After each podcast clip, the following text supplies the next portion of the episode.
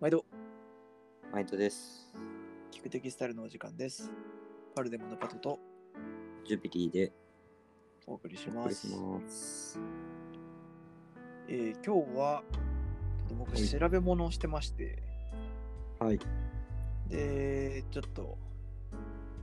分かったことというか、目にしたらちょっと今日の話を思い出してほしいなっていう。お話をしたいなと思うんですけれども、はい、ちょっとタイトルにある通りでそのオーガニックの認証ということの話をしたいんですけど、オーガニックって、食品でもそうだと思うんですけど、本当にそれがオーガニックかどうかってどうやって担保してるのかってちょっと想像したことがあるでしょうかっていう感じなんですけど、せっかく農薬を使わず遺伝子を組み替えず、規定をちゃんと守ったものであっても、ちゃんとそれが取引されないと、じゃあ実際製品になって手元に届くところまでで、そしたら違うものが混ざっちゃったりだとか、嘘つかれたりだとかっていうことがやっぱりリスクとしてあるんですよね。なので、それをちゃんと担保するためにトレーサビリティ、追跡の可能性みたいなことを言ったりするんですけど、ちゃんとその外部の機関が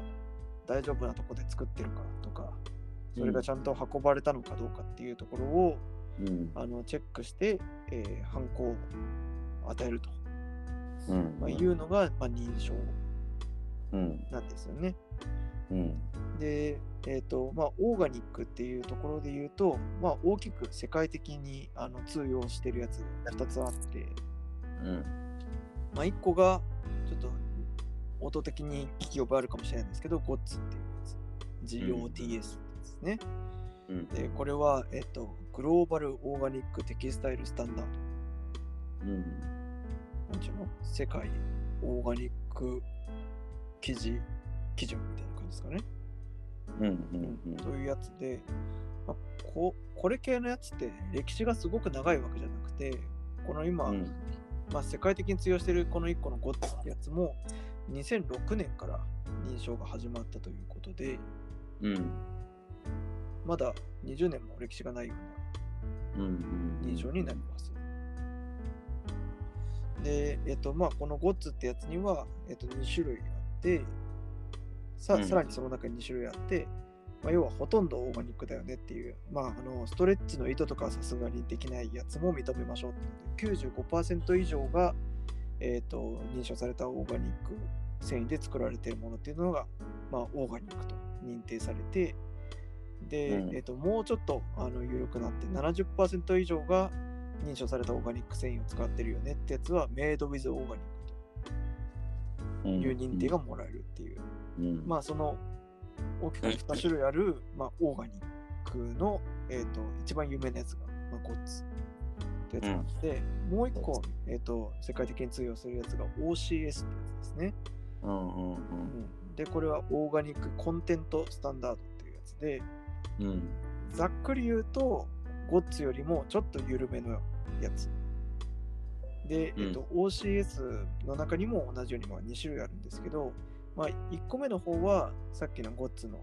オーガニックとほぼ同じような感じで OCS100 っていう基準があって 95% 以上のオーガニック原料を含む製品で、もう1個がめっちゃ緩くて、5% 以上オーガニック原料を含む製品を OCS ブレンデッドっていう名前で呼ぶという感じで、ちょっと種類は違えど大きく世界的に通用する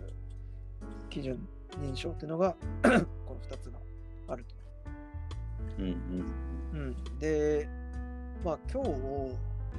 日、だから何っていう話の中でちょっとやっぱり自分としては仕事の中で伝えていきたいなと思うのは、結局これって手間もかかるし、いっぱい農薬バーッとばらまいて作るよりも効率性も落ちるしっていう中なんですけど、やっぱりコットンを作る、育てる、現場って大変なところは結構大変で、うん、やっぱりこう農薬を使って種を借金して買って育てなきゃいけなくて、健康被害もたくさんあって、土地はどんどん痩せ細ったりとか、遺伝子組み換えしてて十分に育たない種で育てなきゃいけないっていう中で育ててる人とかが世界にはたくさんいたりしてっていう中で、生産する人と土地の生態系をちゃんと守るっていうやつが、オーガニックの意義なのかなっていうのを、今勉強している中では思っていて、なのでね、ちょっと子供服だからオーガニックの肌にいいやつにしようとかって思われる方もいるかもしれないんですけど、そういう概念でそもそもやってるものではないっていう、農薬使っててもちゃんと洗って製品になってるので、農薬が残っているような服を、オーガニックじゃなかったら農薬が残ってる服を売ってるっていうわけじゃないので、そうっていう、なんかこう逆に言うと、逆でもないけど、オーガニックのものを選ぶことによって、そのちゃんと作ってる人とかがこう守られるような仕組みにお金を払ってるっていうことなんだよみたいなことを伝えていけるといいのかななんてことで、今思ってたりしますということで、ちょっと僕の今の勉強の発表みたいになっちゃったんですけど、ありがとうございます。実際どうですか、そのオーガニックを求める声だったりとか、やりにくさだったりとか、今だったら信教の問題とかもあったりして、なかなか原料も確保難しかったりとかってあると思うんですけど、その実証明の中でオーガニックのこの位置づけというか、そうだね、やっぱり増えてきてますよね、こう求める声がね。やっぱり、増えてきてる。ただやっぱり多めのお客さんに比べたらやっぱりまだ少ないかなっていう印象。国内だとね。やっぱりオーガニックだからこそこう、気持ちとか、なんか特徴があれば別なんですけど、そういうことではないので、なかなかその辺これから市場に出てくるところは、どうなっていくか様子を見ながらっていうところではありますけど、でも増えてくるのに間違いはないよね。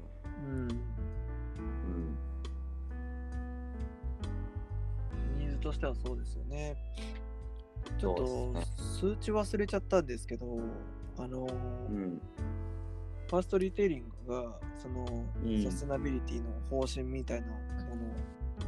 毎年レポートとして出してるんですけど、なんかね、その中ではそのオーガニックではなくてね、リサイクルの方すごく力を入れるみたいなことを確か書かれていて、素材を切り替える切り口として、なんかやっぱり今ってそのオーガニックコットンって全コットンの中の 1% も取れない原料だと思うんですけど、こういう供給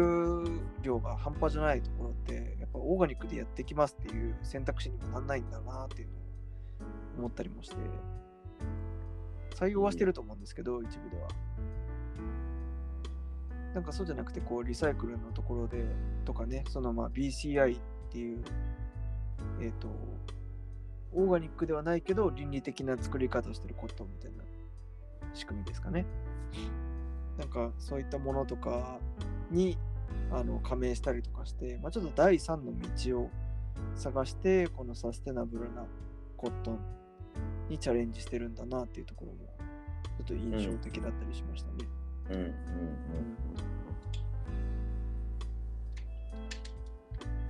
そんなにいい作り方ならみんなオーガニックにすればいいじゃんっていう風にはならないっていう世の中の問題があったりすると、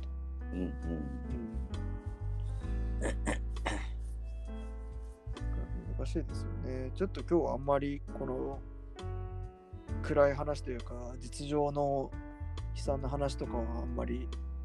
しないつもりなんですけど、やっぱりこの取らなきゃいけない量と守らなきゃいけない自然と、作っている人たちの健康とか賃金とか、そういったものを維持するのと、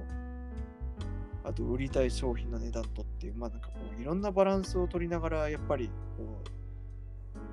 その中で倫理的な選択をしていかなきゃいけないって本当に難しい問題だし、うん、立場が違えばこうやるべきことも違うっていうところなんだなっていうのをね、勉強するほどちょっと正解がパッと分かんなくなってくるというか、うんうん、なんですけど、ちょっとまあ話が戻ると、まあそのGOTSとか OCS って紹介したやつは、まあ、結構たくさんの工場とか取り扱ってる人たちが入会してるんですけど、その基準がなかなか厳しいっていうところもあるので、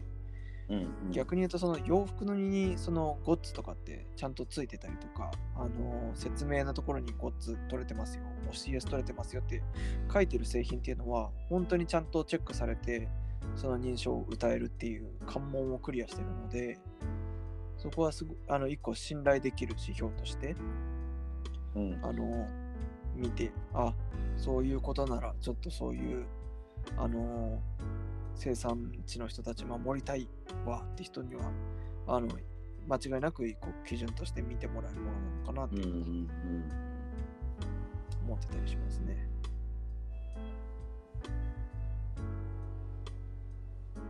実際これやっ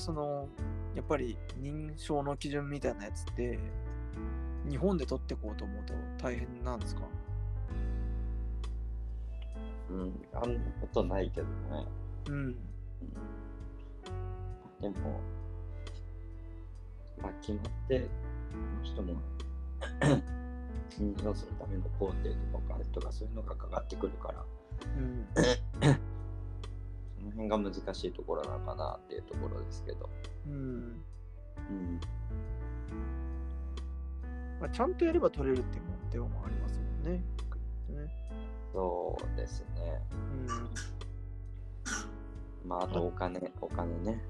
すね、うん、関わる人が多いと余計にその関わる人たちみんながここからこ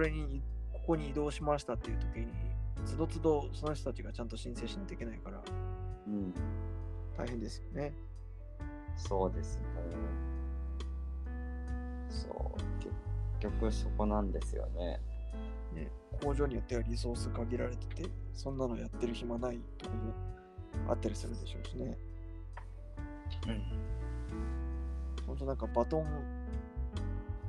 渡すみたいな感じで途中の人がやれなかったらそこで終わっちゃいますもんね。記事に認証がつく前に。そうなんですよね、うん、最初ブランドさんを持ってなきゃだしね、うん、製品につけたかったらね、うんうん、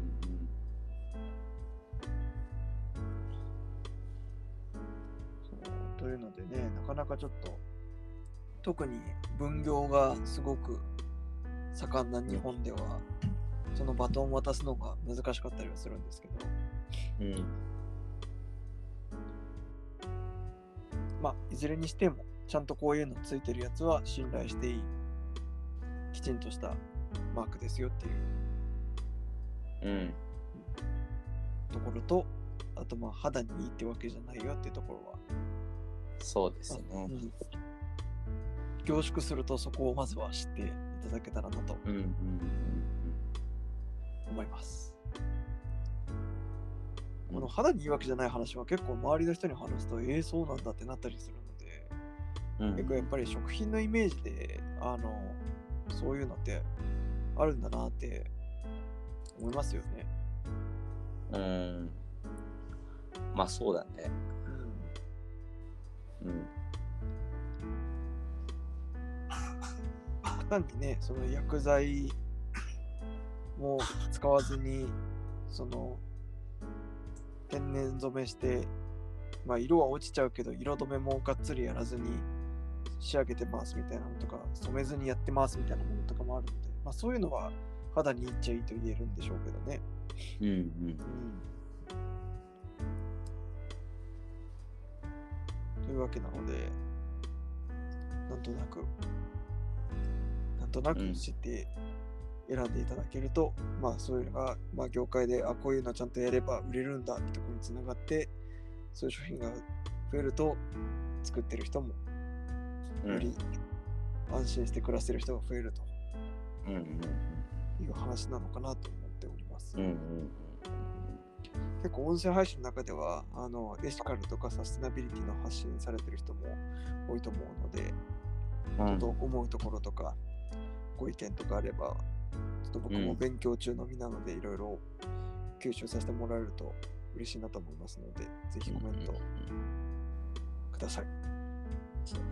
はい、じゃあ今日はこのくらいにしておきます。それではまたお会いしましょう。さよなら。